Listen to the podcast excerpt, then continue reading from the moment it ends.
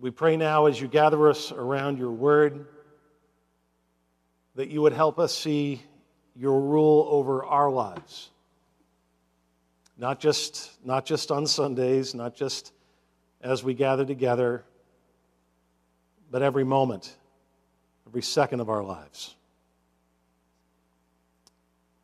We ask that you'd speak your word through my all too imperfect and feeble lips to the people you've gathered here today. In Jesus' name we pray. Amen. Well, today we are starting a brand new series here at Hillside. If you were with us for the last four weeks, you know that we looked at the concept of what it means to be a resident alien, uh, a phrase that um, is used throughout the scriptures, but especially uh, in Peter's first epistle, as he is addressing people that are in some sense or another dispersed and feel like exiles wherever they live and he says, in fact, that that will be kind of the way it is for Christians throughout history as long as we live here in this place before the second coming, that there will be this tension that we feel as resident aliens. And so, uh, Pastor Bruce and I talked about that from various angles in relation to government and in relation to our family, in relation to work. Uh, and today we are going to start a new series in which we look at beginnings. We're just going to be looking at beginnings in Scripture. And so I know this will be a big shocker to you, but yes, that means we're going to begin at the beginning. We're going to be looking at Genesis chapter 1 today. Without further ado, let's go ahead and hear what it has to say. In the beginning, God created the heavens and the earth. The earth was without, without form and void, and darkness was over the face of the deep and the Spirit of God was hovering over the face of the waters. And God said, Let there be light. And there was light. And God saw that the light was good, and God separated the light from the darkness. God called the light day, and the darkness he called night. And there was evening and there was morning the first day. And God said, Let there be an expanse in the midst of the waters, and let it separate the waters from the earth. And God made the expanse and separated the waters that were under the expanse from the waters that were above the expanse. And it was so. And God called the expanse heaven. So there was evening and there was morning the second day. And God said, Let the waters under the heavens be gathered together into one place, and let the dry land appear. And it was so. God called the dry land earth, and the waters that were gathered together he called seas. And God saw that it was good. And God said, Let the earth sprout vegetation, plants yielding seed, and fruit trees bearing fruit in which is their seed, each according to its kind on the earth. And it was so. The earth brought forth vegetation, plants yielding seed according to their own kinds, and trees bearing fruit in which there is their seed, each according to its kind. And God saw that it was good, and there was evening and there was morning the third day. And God said, Let there be lights in the expanse of the heavens to separate the day from the night, and let them be for signs, and for seasons, and for days and years. And let them be lights in the expanse of the heavens to give light upon the earth. And it was so. And God made the two great lights the great, greater light to rule the day, and the lesser light to rule the night, and the stars. And God set them in the expanse of the heavens to give light on the earth, to rule over the day and over the night, and to separate the light from the darkness. And God saw that it was good, and there was evening and there was morning the fourth day. And God said, Let the waters swarm with swarms of living creatures, and let birds fly above the earth across the expanse of the heavens. So God created the great sea creatures, and every living creature that moves, with which the waters swarm, according to their kinds, and every winged bird according to its kind. And God saw that it was good. And God blessed them, saying, Be fruitful, and multiply, and fill the waters and the seas, and let birds multiply on the earth. And there was evening, and there was morning, the fifth day. And God said, Let the earth bring forth living creatures according to their kinds, livestock and creeping things, and beasts of the earth according to their kinds. And it was so. And God made the beasts of the earth according to their kinds, and the livestock according to their kinds, and everything that creeps on the ground according to its kind. And God saw that it was good. Then God said, Let us make man in our image, after our likeness and let them have dominion over the fish of the sea, and over the birds of the heavens, and over the livestock, and over all the earth, and over every creeping thing that creeps on the earth. So God created man in his own image. In the image of God, he created them, male and female, he created them. And God blessed them. And God said to them, Be fruitful and multiply, and fill the earth and subdue it, and have dominion over the fish of the sea, and over the birds of the heavens, and over every living thing that moves on the earth. And God said, Behold, I have given you every plant yielding seed that is on the face of all the earth, and every tree with seed in its fruit. You shall have them for food. And to every beast of the earth, and to every bird of the heavens, and to everything that creeps on the ground, everything that has the breath of life, I have given every green plant for food. And it was so. And God saw everything that he had made, and behold, it was very good. And there was evening and there was morning, the sixth day. End of reading.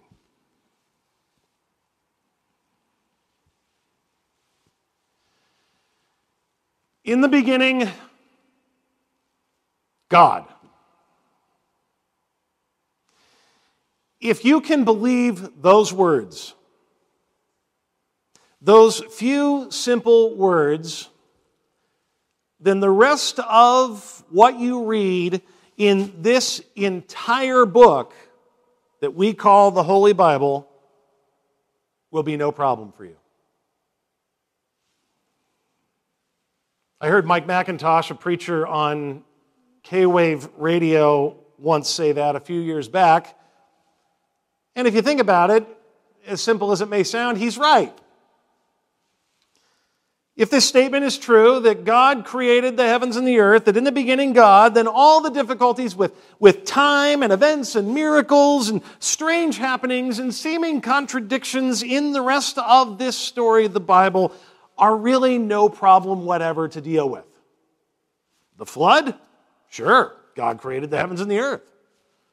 The parting of the Red Sea? Yeah, He's God. He rules over every part of His creation. The virgin birth, the perfect life of Jesus, the many miracles, the dying for our sins as an act of atonement, the resurrection from the grave? Yeah, why not? I mean, He's the creator of heaven and earth. He can do what He wants. These words, in the beginning, God, set the stage, the tone for everything we will read after them. And yet, how we either don't know or forget just how unique these words really are. The fact is, plenty of other ancient religions have accounts of the creation of the world too. But it, they're nothing like the Bible's let me assure you.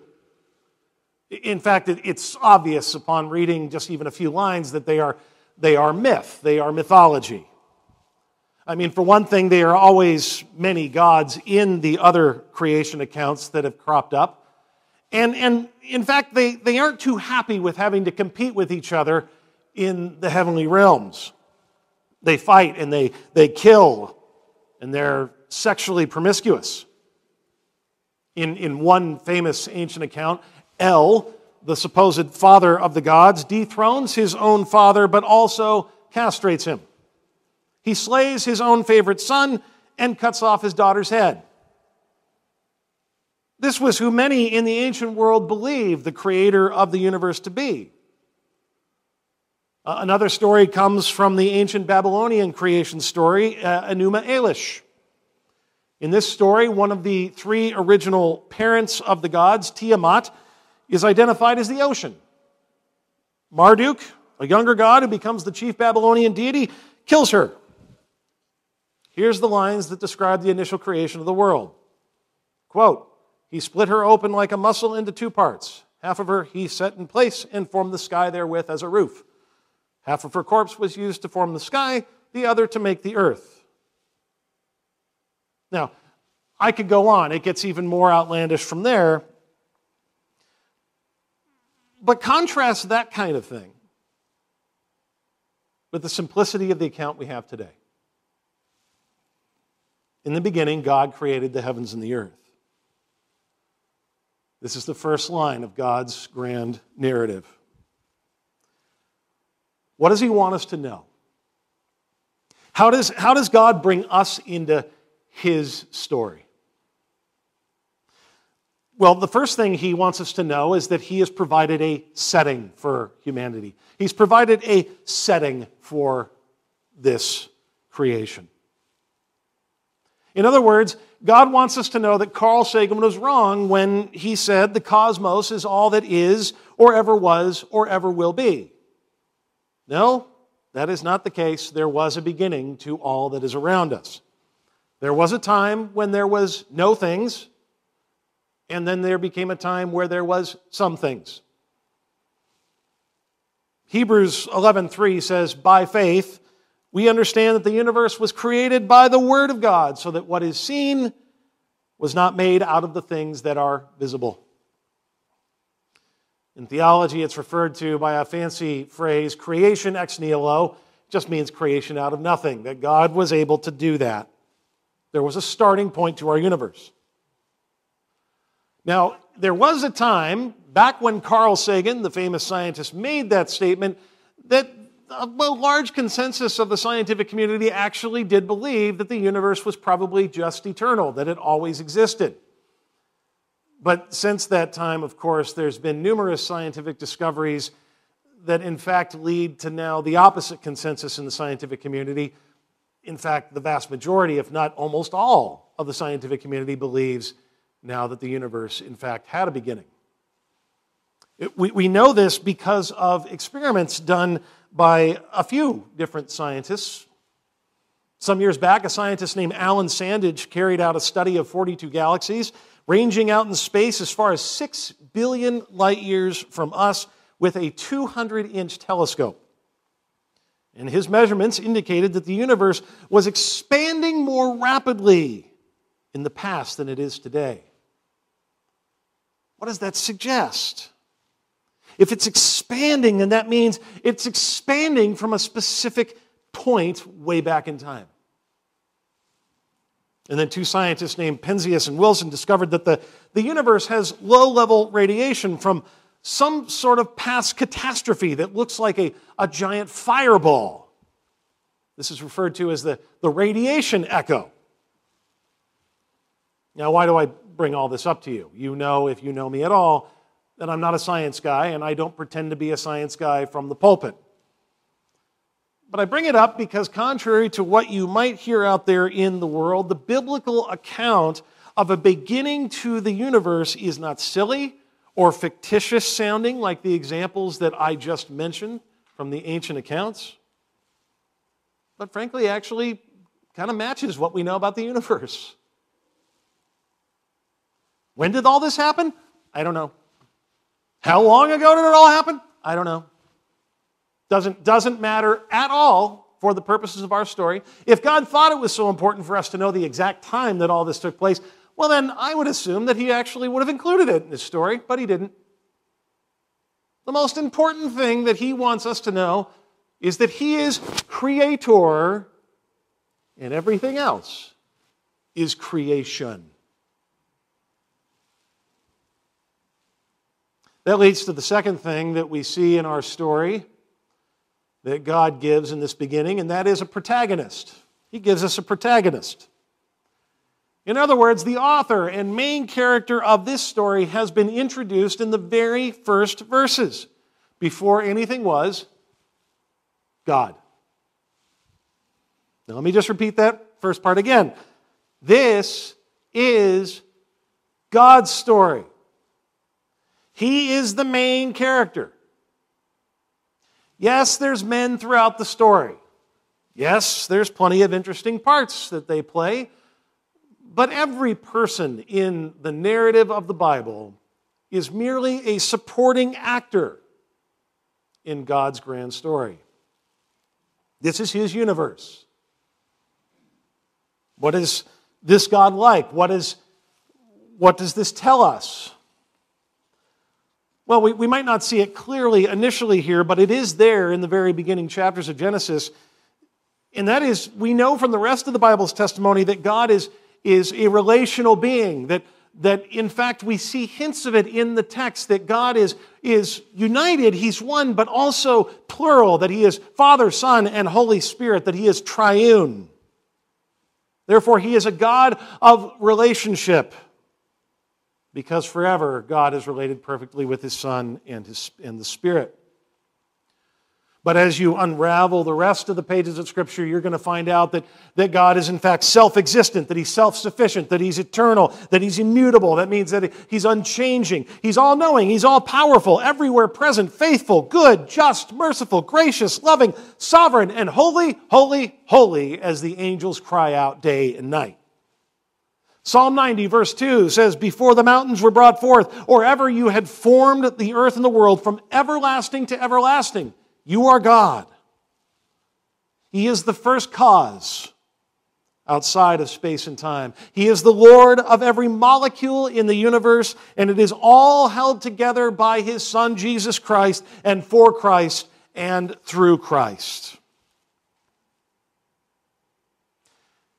With all this being said, what's truly astonishing and amazing is how easily we forget it.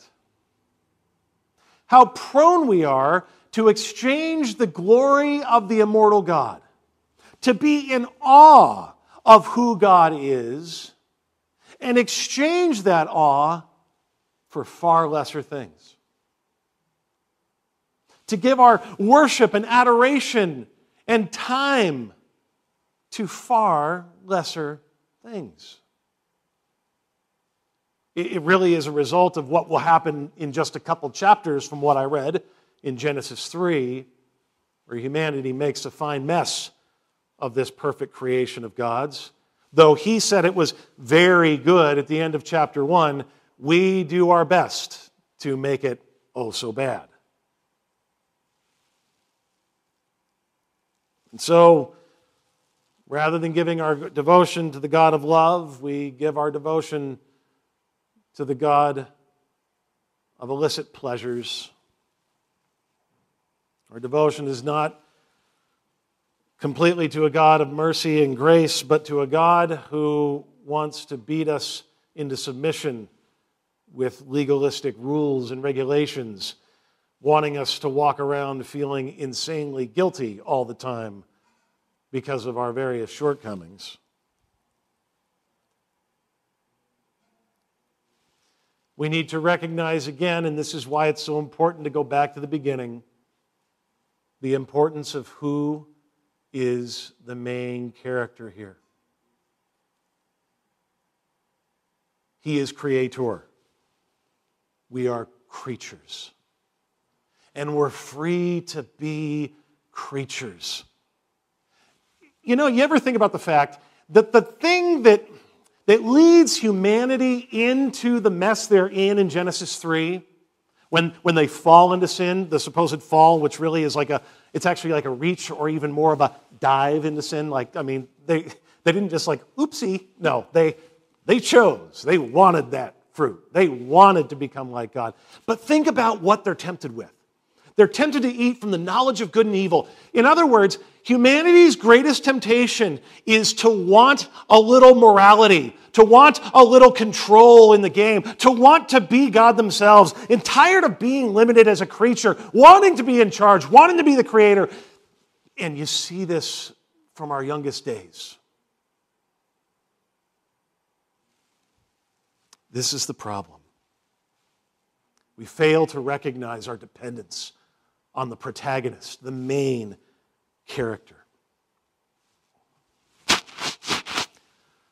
I would imagine that, that, especially those of you who have kids, but maybe you remember when you were a kid, are familiar with the book or the movie from Dr. Seuss called Horton Hears a Who.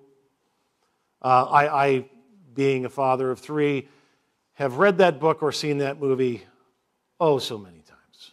Oh, so many times. But of course, the story has a great point to it. At least in the, in the film adaptation, Horton the elephant comes across a, a small little flower, and on that flower there is a tiny, tiny little speck. And Horton picks up the flower with his trunk and grasps it tightly. And from that speck, amazingly, Horton hears a voice. It is the voice of a Who from Whoville which exists on this tiny little speck. This speck that is barely visible to the human eye contains the lives of countless who's, and they are all hanging in the balance on Horton's trunk. They are entirely dependent on Horton for their existence, even though most of them aren't aware of it at all. That is us. That is me.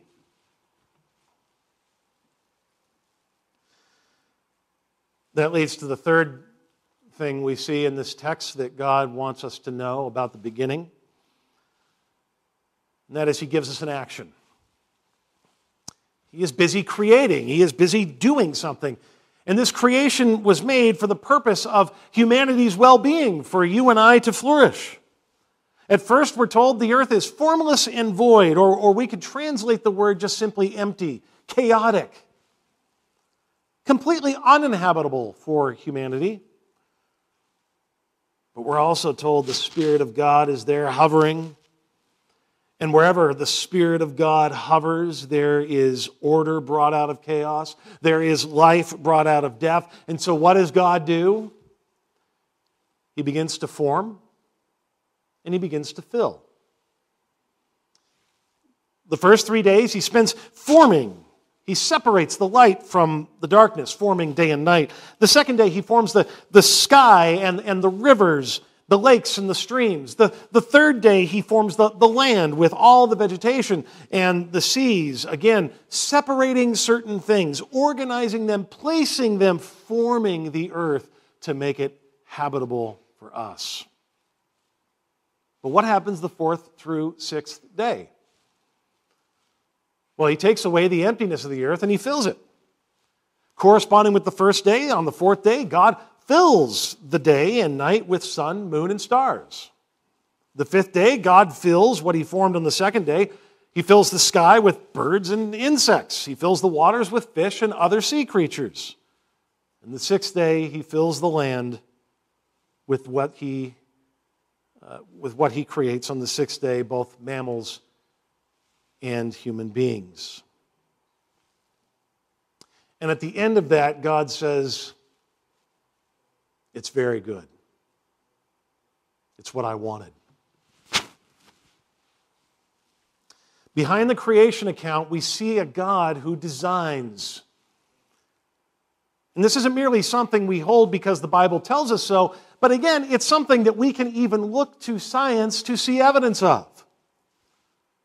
Francis Collins, the head of the Genome Project, once wrote When you look from the perspective of a scientist at the universe, it looks as if it knew we were coming.